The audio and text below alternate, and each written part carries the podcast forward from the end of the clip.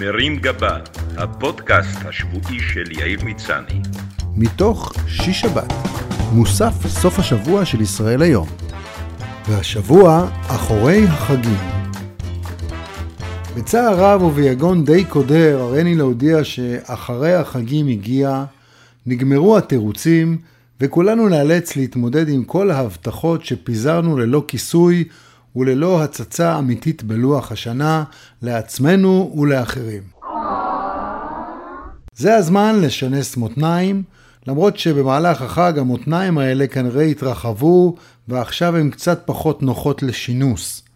עכשיו אין מנוס אלא להחזיר טלפונים לכל הנודניקים שדחית ולקיים שיחות ופגישות שבא לך עליהם בערך כמו על פגישות עם נסראללה. לשלם למי שאנחנו חייבים לו, גם אם זה לא ממש מגיע לו, ולנסות להסביר בבנק מאיזה חשבון סודי בדיוק התכוונו לממן את חגיגת הבזבוזים של הקיץ והחגים.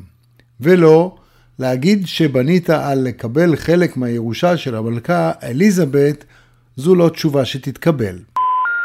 יש מי שבחופשת הקיץ והחגים נחו, צברו אנרגיה מחודשת, ועכשיו הם מסתערים על החיים במלוא המרץ. אבל אני לא ביניהם. הקיץ החם עייף אותי, ואני מרגיש שאני זקוק לתקופת צינון תרתי משמע, עם איזו חופשה מהחופשות ומהחגים, ביעד קסום, לפני שאני חוזר לעשות ספורט, לנקות מרזבים, להחליף וישרים, להוציא את הרדיאטור מהמחסן, לקנות מגפיים ולהתגעגע לקיץ. יש גם את העניין של הדיאטה. אם כי מעיל חורפי טוב יכול להסתיר את השומנים, מה שיאפשר לי לעשות גשר להשמנה של הסופגניות ולליל הסדר, ולרכז את כל הדיאטות לדיאטה אחת לקראת עונת הרחצה. צריך להודות שעם כל הכיף בסופי השבוע שחווינו ללא עבודה, מי שאחראי לסידור החגים על פני השבוע לא הצטיין בחשיבה כלכלית.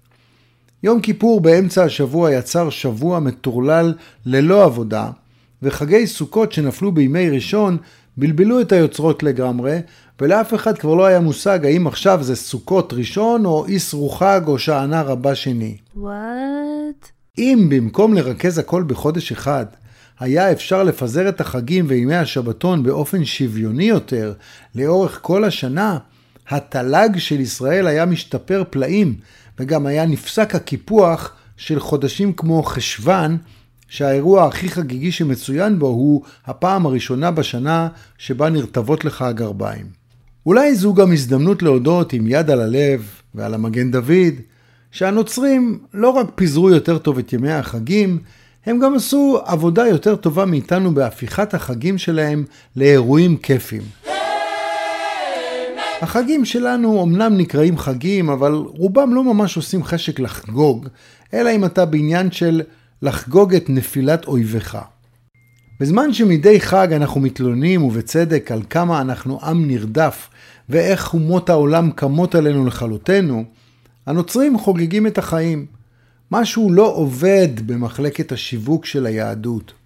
בזמן שאנחנו מייללים בחנוכה על היוונים שנקבצו עלינו ומתברברים איך תחמנו אותם עם פח השמן, ולכן מצווה עלינו לאכול מאכלים שעוד יקומו עלינו לכלותנו מעודף כולסטרול, הם שמים בסלון עץ עם אורות יפים וסבא חמוד שמשחד ילדים ממתנות. אנחנו משתחצנים על איזה קומבינה מרדכי ואסתר תפרו לפרסים בפורים, אבל לחגוג את זה באכילת האוזניים של האויב שלך, שכנראה גם לא טרח לנקות אותם כל בוקר, זו לא האסוציאציה הכי אסתטית שיש. בפסח אנחנו מייללים על כמה עבדנו קשה במצרים כשבנינו את הפירמידות, ובמקום לחגוג את היציאה מעבדות לחירות ביציאה מכרפס לגורמה, אנחנו מתעקשים לשחזר את הסבל סביב השולחן עם גפילטה פיש אפור וקמח מצה. אצל הנוצרים אני לא מכיר מאכלים מאתגרים כמו המצות והמרורים שלנו. ישו אמנם סבל, אבל בחג ההודיה לא אוכלים את אוזן יהודה איש קריות, אלא תרנגול הודו שאומנם לא עשה שום דבר רע לישו, אבל הוא ממש טעים. בון אפטי. ראש של דג זה לא מראה מלבב על שולחן החג, גם אם הוא מסביר יפה את הסמליות שברצון שנהיה לראש ולא לזנב. המסר הזה היה עובר גם עם סושי.